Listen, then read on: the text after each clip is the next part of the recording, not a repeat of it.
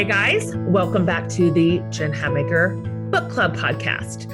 If you are listening to this over on our regular For the Love podcast feed, welcome. You're getting a little sneak peek into the incredible time and conversations that we have behind the scenes at the Jen Hatmaker Book Club, which, by the way, we would love to have you join us. We would love, love, love to have you join us. We have members in every single state they meet up, they Zoom, we get together. It's an incredible, incredible book club. You can find out all the details at jenhatmakerbookclub.com. Now, I'm so excited for this book club episode. First of all, book clubbers, because the way that you blew up the feed this month was amazing. We really connected to this book.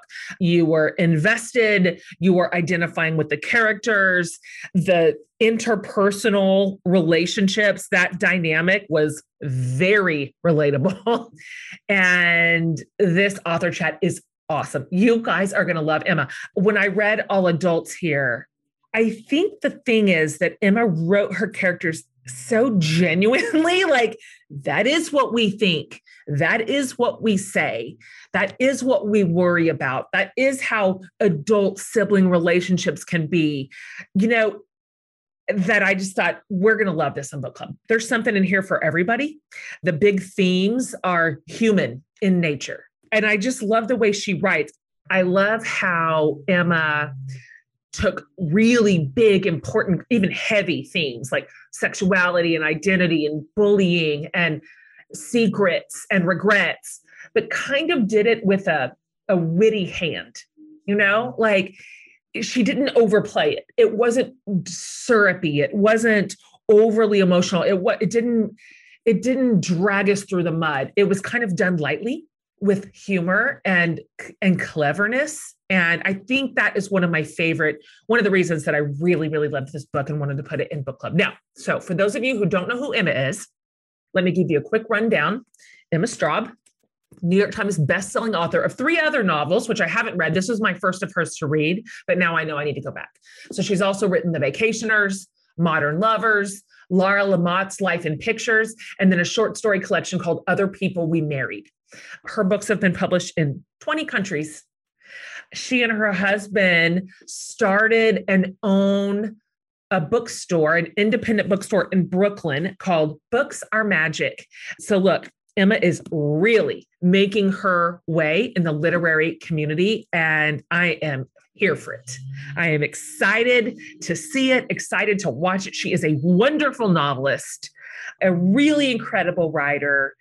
I like the way her brain works. I like what she gives to her characters and how she creates them. And so this was a good one, you guys. Oh, you're going to enjoy this interview. I'm so pleased to share this conversation with this extraordinary girl, Emma Straub.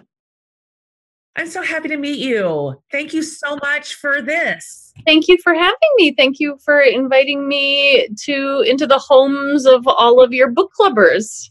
I am excited to talk to you about it. Just tell us really quickly like where are you? And who's around you? Who are your people? Like what is your deal? Give us that. Got okay. So i'm emma. I'm in brooklyn new york. In my office right now my house is silent which is unusual. I have a five year old and a seven year old and their last day of school was on tuesday so basically, my deal is I sit in the room and I write things, and then I walk about 10 minutes, about like six blocks maybe, to my bookstore, Books Are Magic, that I own with my husband. And then I have a whole crew of people and community over there. And that's my whole life. Basically, my whole life is like I walk in a triangle between my house, my bookstore, and my kids' school, which is also the school that I went to. And no way it isn't. And my parents live in between my house and the school. I love this. You're a wonderful writer. This is my first introduction to your work. I know it's not your first book, it's my first book of yours that I've read. And I just, at a million points throughout your book, I just wondered how you knew that like that is what moms think. Like and I'm not even Astrid's age yet, but I I thought I am going to think like that when I'm her age. I'm going to those are the real thoughts of real people. Like you're very astute. Your grasp of human nature and failure and insecurity is it's weird. It's weird. I felt really called out a lot of points in the book. It's incredible. Well done. Thank you. I'm going to talk about the very beginning of All Adults here because, you know, I mean, you just went for it. you just really went for it. That was not what I expected to read, you know, in the first two pages with a tragedy. And even, you know, the way that you wrote it, where it's you restrained, it, it doesn't have the the horror of like a an emotional quagmire that everybody is you know it's it's almost detached. It's it's almost observational in nature like as it's happening. So right away i know oh we've got some real characters here. Yeah astrid is a character. And so can you just talk about that opening? Was that always the opening? Did you know that was going to be the opening? Is that where you started? Yes i mean the yeah the tone of it i mean it's definitely supposed to take you by surprise and you understand you like it, your your reaction is perfect. Like that's exactly what i want. I want people to be like wait what? The first it's the first sentence. It's a very long first sentence but it's one sentence starting with a bang. What could be better than that and then you know of course like you know so poor barbara baker who gets run over and killed by a school yeah. We barely knew her. in the first sentence.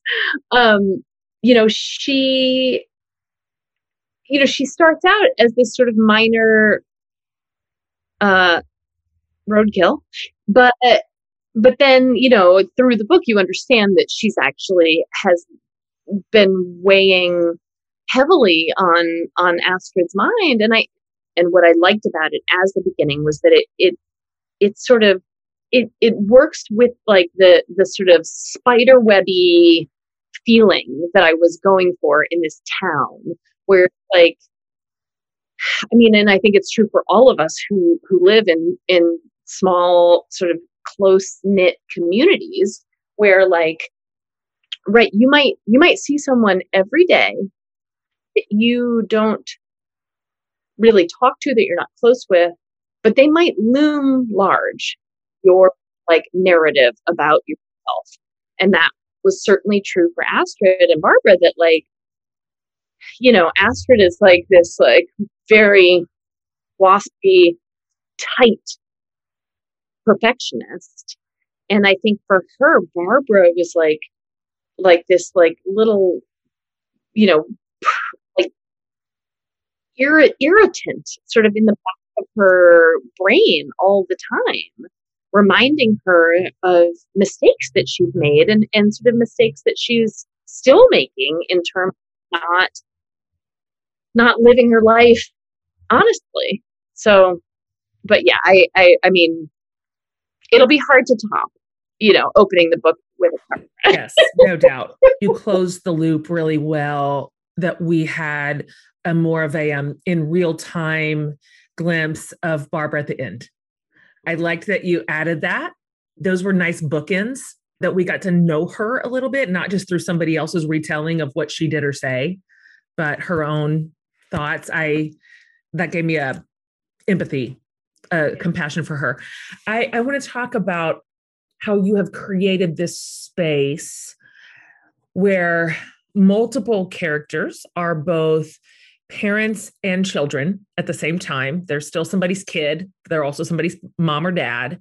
I like that space. You explored that dynamic really, really well between sometimes the roles we continue to play as we grow up, even when we've outlived them. Even if they don't really fit anymore, yet that's who we always were inside the family dynamic. It, it's it's complicated but relatable. So I'd like to hear you talk about why you chose this dynamic, if this kind of stemmed from your own space because the dedication of your book it read for my parents who did their best and for my children for whom I am doing mine.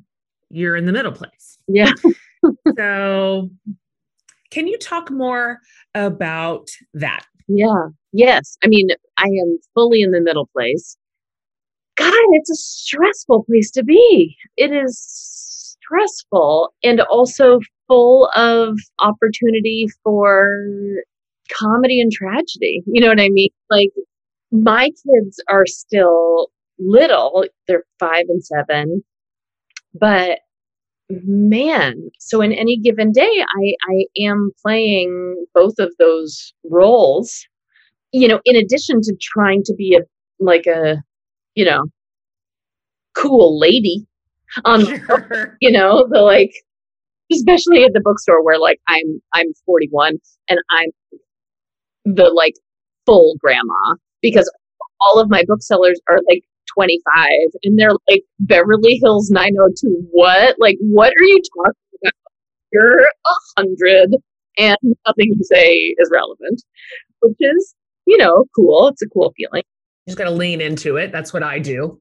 Lean into the kids and their vernacular and their confusion about our ancient elderly lives. You know it's a lot at once. It's a lot at once. And and and I think it, it, it was especially interesting to me to explore to explore those feelings, especially as it pertains to motherhood and how like you know how I think good parents, great parents, bad parents, we really all are trying and failing. Like you just can't I think even like the like trap I think that many of us fall into is like, you know, we can sort of easily identify like, okay, these like two or three things that my parents did that I that I thought were great, right?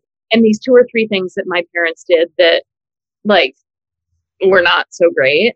Like I'm gonna do that and I'm gonna change those and like ooh la la, I'm gonna be a great parent. And, and then your kids show up and they of course have different problems and and and and so you make different mistakes and so there's there is literally no way to do it perfectly and you know i think especially for those of us like astrid and like myself like who are really good at getting good grades and doing things right. It's it's a humbling it's a humbling experience. And then you know you layer in aging parents and like how we all i think hold on to these these patterns that don't serve us anymore and yeah i mean it's just a big it's a big all it's a big all mess. And there's nothing more that i love as a novelist mm-hmm, of course. a big old mess. Yeah yes yes. Fodder for days. Yeah. But true fodder that's the thing. I think that's why it's so resonant because there's nothing that most of us set out to do better than parent. Just absolutely convinced we would skip the mistakes that were done unto us just to discover ourselves in whole new quicksand. And i think what i kept where I felt like all adults here kept holding up a mirror to me in a way that really caused me to think and reflect on and sort of examine was particularly like Astrid, although you laced it through the adult kids too, mm-hmm. her overdeveloped sense of responsibility for everybody else's feelings, choices, thoughts, mistakes, she she carried it on her shoulders constantly questioning everything she did. Is what she did why they did that? Is what she did why they said that? Why they are the way that they are? And i identify with that i have an overdeveloped sense of responsibility for my kids everything happiness good choices success failures so I don't like that you made us really look at that in the face and don't enjoy that. But it did, I think it did probably what you wanted it to do, which was show us this kind of ubiquitous sense of responsibility we carry as parents that's not healthy. Yeah.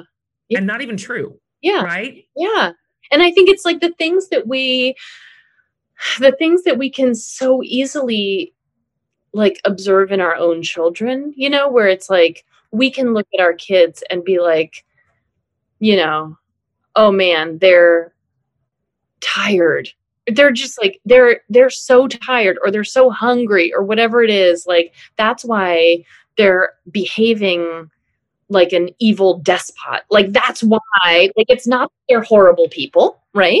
It's that they're having like a little breakdown, but but we we so easily like provide those answers. But I think we don't do that for ourselves and we certainly don't do that or at least maybe don't always do it for our siblings or our parents or you know all of the or our spouses. Like we don't we don't fill in those blanks in the same way. Yeah i mean it's you know i think it, it's it is hard to person and it's hard to adult. Like it's hard to be really generous with ourselves and to forgive you know? I mean what's, what's funny about this book is you know when i was talking about like how much longer it took me it's because like i don't think i really knew what it was about like I knew it was about these this you know this family and characters and whatever, and I sort of had the plot, but I didn't really understand like what the what the point was after I was done, which is often the case. And then I realized that it's it's really about forgiveness. It's really about like you know forgiving ourselves and forgiving our loved ones and like accepting the fact that sometimes you know lines of communication are imperfect and you know like because i mean spoiler alert everybody's read the book in your book club i know but that like you know astrid spends so much time like worrying about this one this one moment of her parenting and then her son is like what are you talking about no it's this other thing it's this other thing like you're wrong.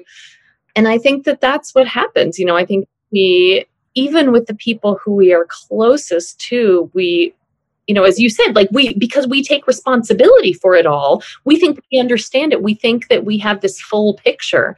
But of course, we never do, you know, not even with the people who are nearest and dearest to us that's why families are easier in, in novels than in real life because in in novels you can be like oh no no i actually do know everything.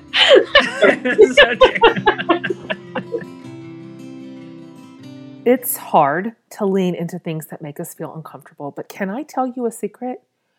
When we learn to hold the tension of this is hard and this is worth it with both hands that's when we truly begin to grow and flourish and you know what can help you hold that tension just a little bit easier? Talking with a BetterHelp counselor today. BetterHelp matches you with a counselor, and you can send them a message anytime and get a timely and thoughtful response back. Plus, you can schedule weekly video or phone sessions with your counselor whenever it's convenient for your schedule. BetterHelp is committed to getting you the help that you need. So they make it easy and free to change counselors if you need to. It's so simple and so worth it. I want you to start living a life that is more full and whole and healthy. As my listener, you can get 10% off your first month by visiting my sponsor, BetterHelp, at betterhelp.com slash for the love. Join over a million people who have taken charge of their mental health. Again, that's BetterHelp, H-E-L-P, com slash for the love. All right, guys, back to our show.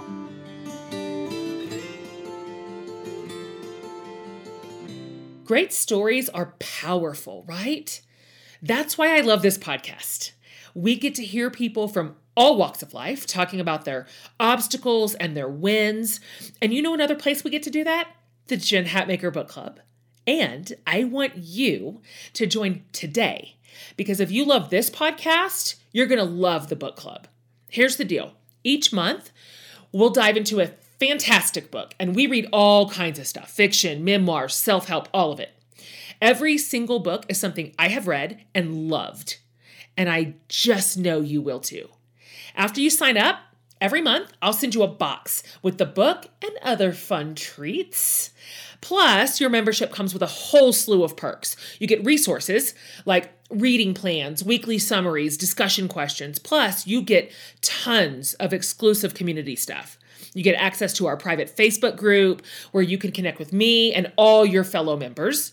And there's a monthly Facebook Live chat session with me, and sometimes some surprise guests. Sometimes I pop into the Zoom meetings of our local chapters, which is always delightful. Plus, we do some cool stuff with the book's author. They curate these awesome Spotify playlists just for us. Plus, I record a podcast with the author or another special guest, and we talk about the book. It is an incredible way to cap it all off. And you know what makes a book club great? The people. This community is the kindest, most supportive group you can possibly imagine. So sign up today at jenhatmakerbookclub.com. We are here waiting to welcome you into the sisterhood with open arms. So join us at jenhatmakerbookclub.com today. Okay, back to our show.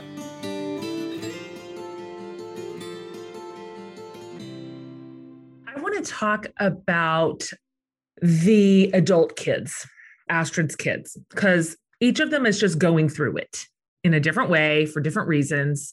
You've kind of pinned them to the map in very different ways. I'd like to talk about, I'd like to hear from you about your development of the kids. Did you know them immediately? Did they tell you who they were? Did you have to workshop them a little bit? I enjoyed their interpersonal dynamics too, just the way that you sort of the relationships you gave them inside the sibling pack, then how it was with their mom. And I just, and I liked all of them for different reasons. Can you talk about them a little? Yeah, yeah. So what's funny with the siblings is that so I knew Porter was in the middle. Like she's the closest to my own experience, you know, like she's you know, she and I were sort of the same age and but what happened with the boys was that for a long time, like maybe even for like a whole draft, I had them flopped. Like I had I thought that Nikki was the older and Elliot was the baby. And then I, and I was like, what? Like, it's not working. Like, something is not. And then I was like, oh, obviously, Nikki's the baby. That's what, like, he never do anything wrong. Like, everybody, he just skates through and nobody pays attention really. And, like, that's its own problem. But, like, just this charming baby. It's this charming, beautiful little baby.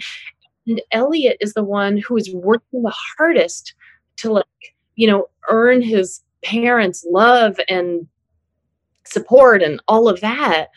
But like he's the one who is struggling. And, and once once I understood that, then I could see them all perfectly clearly. I think that like when I was growing up, I I thought of birth order as like astrology, you know, like something that like sure like I'm a Taurus and like I can tell you things about a Taurus, but like, do I really like believe it? Like, I don't know. But but then I had children and I was like, oh no, no, no, this is real. It's not real in some sort of amorphous, fuzzy way. It's real not not because the there's something inherent in being born first or second or third or fourth or whatever it's because of the parents. It's the, the parents are, I mean, speaking from my own experience, like when my first child was born, like my husband and I were like, you know, one inch from his face always. And still, we're like one inch from his face always. Whereas his little brother is like where is he? We don't know. Right. Maybe he's in the house. he is so much more self-sufficient and so much like just like just less needy as a as a human. Like he just and it's because when he was a baby, we were like, oh, just put him down. He's fine. You know, like totally. Yeah. It's the parents. It's the parents. It's the parents. And I, I and like, you know, so I think writing this book was me was me sort of reckoning with that both like as a parent understanding how that happens as a parent parent and and also as an adult child suddenly looking and being like oh that's why he's like that. And that's Uh, do you have siblings? I have one older brother. And- Okay, you're the baby. And I'm like, and I'm like, it makes my whole life make sense. I get it. I get it. And and I think that man, I have so much sympathy now for firstborn children. Because I think that is a tough, it's tough to be in that pole position, man. I love, love, love that you wove in that sort of the the undercurrent of birth order that Astrid was really kind of honed in on that as well because that's been a real discussion point in our book club. Because it's real that's why. It's not because of some fake idea. It's because every one of us brings experience to that concept wherever we were you know in the lineup. And i am so pleased to hear that you swapped elliot and nikki because so you had their personalities as they were but swapped oh yeah no elliot is the firstborn for sure I really, really wanted to eh, helicopter into the book and discipline his children. I wanted to. I just wanted to give them some pointers. I you really made me see those wild children. This family's not my family at all, truly. But that like, you know, there are many aspects of me in all of the characters. But when my mom when my mom read this book, she was like, I see I see the children are in there. of course. Those little wild beasts. Sure. They're about the same age. Those yeah. belong to me. Yep. Listen, we all had them. They're all feral at those ages. They just are. They just are. And so it was kind of also relatable because there was just moments when all of our kids were that age where we just thought, why? Why did we have why did we have them? Why? Who told us to do this? Obviously, a big part of this story is Astrid coming to terms with her sexuality, which was like a wonderful part of the plot line. Of course, you gave us, you gave it to us in the first chapter, right there at the end. Didn't see that coming either at all. I mean, maybe it's because of their ages. I think that I would expect to see like some, you know, relational romance, I think, with younger characters. And I really liked that you gave it to Astrid and Birdie. And so her coming out to her grown kids was a you know a real central part a real important moment in the story. Can you talk about all of that? Like how you wrote that what you were wanting to convey? Was any of it sticky or hard? Did you have to kind of push through how it ultimately laid flat on the page? I mean, I think I had to push through Astrid, like just like understanding what what was tough about it for her. It it just made the most sense to me. Right. Like she had a terrific relationship with her husband. You know, it's not like, oh, Astrid is a lesbian and that sort of like negates everything that came before. Not at all. Like she was she had a wonderful marriage and was very happy with him and I think would have stayed married to him you know for 50 years if he had lived but he didn't and something else came along you know? And I think that I don't know I mean I just see like I mean right now talk going back to like the the all the 25 year olds who I'm around all the time who make me very old lady like for them the idea that sexuality exists on a spectrum that it's it's all sort of fluid and it's all moving you know that, that these the, the, these labels that we attach to ourselves aren't like they're not written in permanent marker you know? And and i liked astrid having that opportunity too that she she's not dead. She's not done you know like she's still going. She's still moving forward. And that like i think the best thing about it for her is that like because she's in love she's doing what what we all do when we're in love which is to open up a little bit more and to change a little bit. And like so birdie really I mean is such a, a huge part of her getting out of her own way yeah, I don't. I mean, I, I I thought a lot about Astrid, and you know, my my it's like my dad. My when my dad reads my books, like the number one thing he always says, he like is allergic to happy endings. He just he's like Emma, come on, they're so happy. Okay, and but I just like I mean, for me, the way I see it, the way I see their love story and the way I see it, like, as a part of the book is that, like, we all have those moments. You know, we all, like, yes, life is hard and families are hard, but, like, if you catch anyone at the right moment, there are those times of just happiness and satisfaction. And like, I wanted to give that to Astrid, you know, knowing that it's going to be complicated. Like, it's going to be complicated. Like, Astrid and Birdie are not like, you know, they're not going to be like, you know,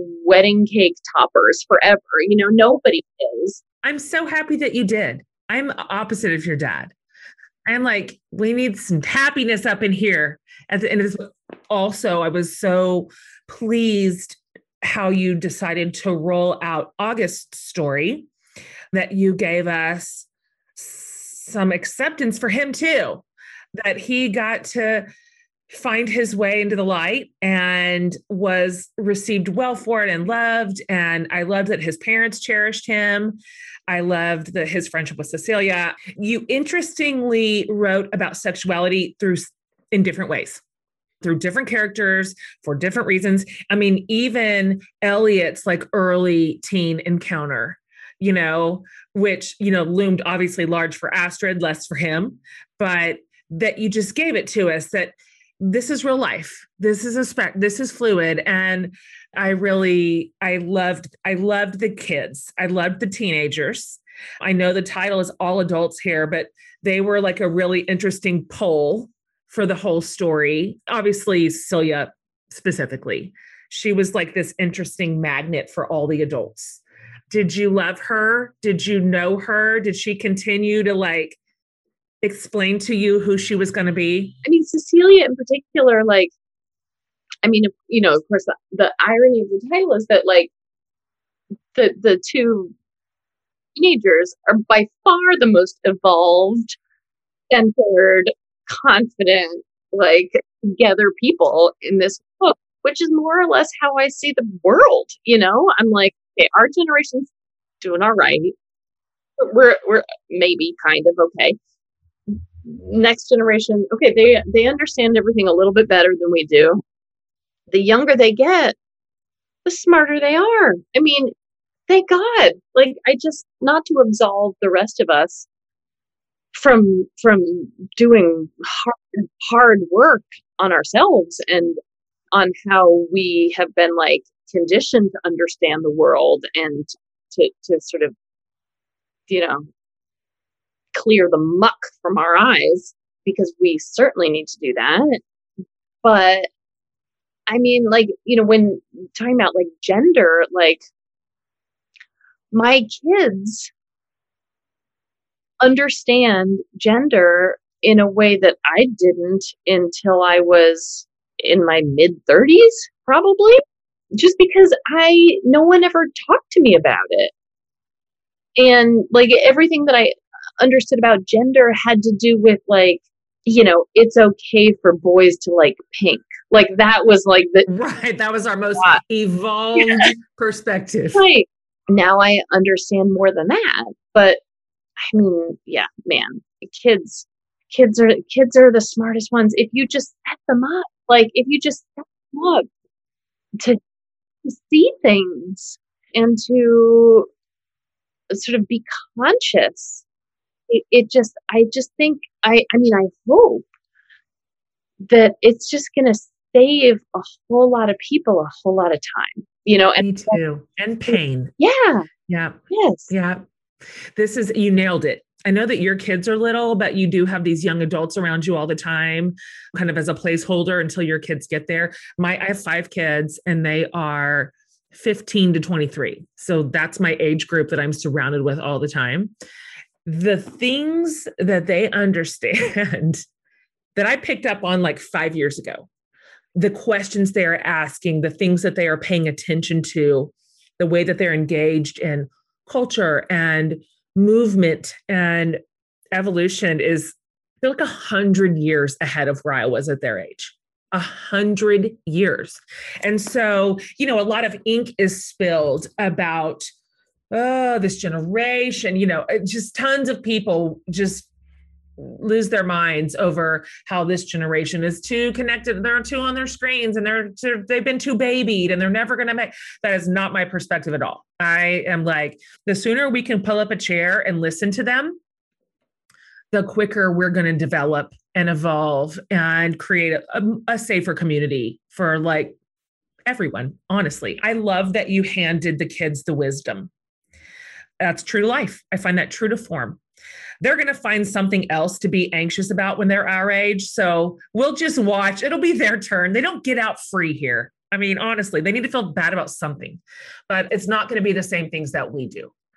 And that's exciting to watch. And I think you like beautifully pinned that dynamic just between generations. It's no secret that 2020 won't win any prizes in my book. But there's something I absolutely love that came from last year. I released my first ever merchandise line, and it was all sort of in honor of my book, Fierce, Free, and Full of Fire, which came out last April. Listen, it's small but mighty, but I bet you've seen some of it. We started with fierce hats and face masks, of course, and coffee mugs. Then we move to hats, mugs, and shirts for the word free specifically super on the nose. And there's one really special item for me in the Jen Hatmaker merch collection. We have elephant coasters that say this There is no community like a community of women. Um, so here's the thing about elephants. You've heard me say this. Out in the wild, when a female elephant is vulnerable, she's either giving birth or she is injured, her fellow female elephants, her sisters, get in formation and surround her and protect her. Talk about the definition of fierce. Um, I'll tell you that I lived that elephant story over and over and over again in this last year, thanks to my family, my friends, all of you. This is what we do, girls. When our sisters are vulnerable, when they are giving birth to new life or new ideas or new spaces, when they need their people to surround them so they can heal or recover, we get information we close ranks and literally have each other's backs. This is how we show each other that we are fierce, free, and full of fire. So, right now, you can find the elephant coasters and all the other fierce and free items at jenhatmaker.com slash shop. And hey, look alive, you can save 20% off the entire site with the code for the love. Yay! These are just beautiful words that held me last year, and I hope they hold you too. So one more time, that's jenhatmaker.com slash shop to save 20% today. Use the code for the love. All right, back to our show, guys. Before I let you go, I've got a couple of questions from book club members. We sourced a bunch. I'd have you here all day if I asked all their questions because they just so enjoyed this book and you. This is from Paula. She says, I love the dry wit combined with sensitive topics. Are any of the characters based on people you know? By the way, I do too. I want to echo that that sometimes when we deal with really sensitive topics, bullying, gender, identity, all, of it, it's a little heavy-handed. It's it's over emotional it's squeezed too tight. And so the dry wit and kind of the light way you touch down on it, I mean, including the opening scene. I really appreciated the tone. Okay.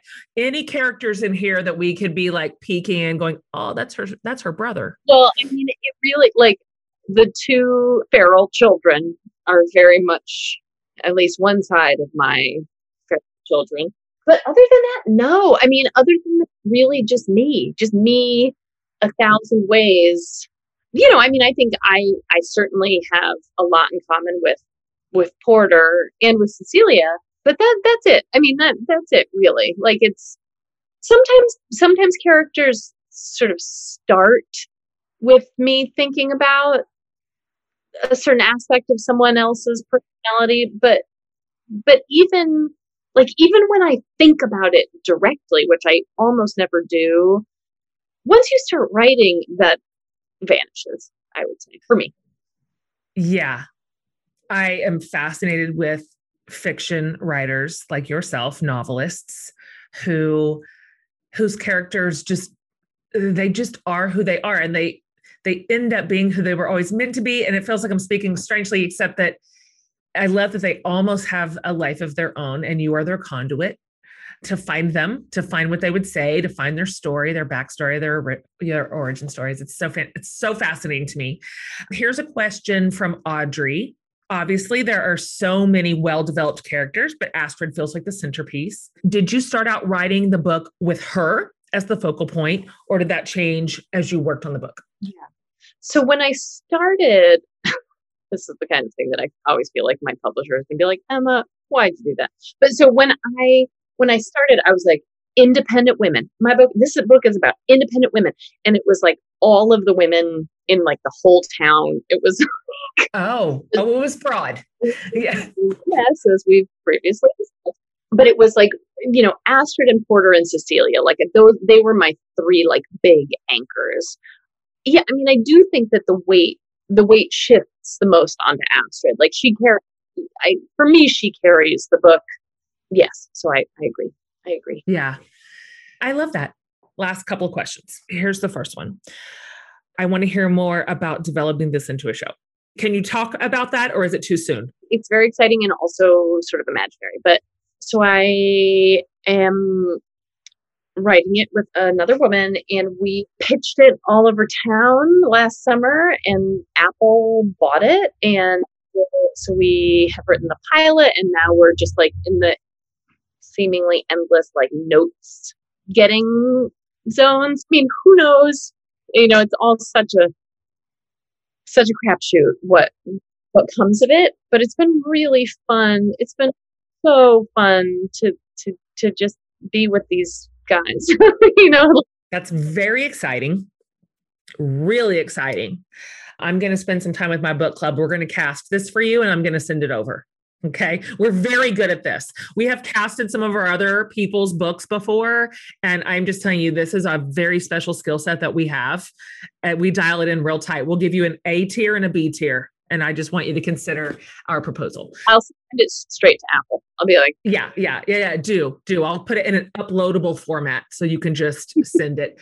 We would like to know what you are reading because writers read, and you also own a bookstore. So you're you're a book person. I'm going to go ahead uh, out on a limb and say you're a book you're a book person. What are you reading right now that you love? What would you what are you recommending to people right now? So right now I am listening to the audiobook of Beach Read by Emily Henry, which is just perfect. Is it? It's just it's so satisfying. It's so satisfying. She's funny. It's it's terrific. I just finished reading an old book.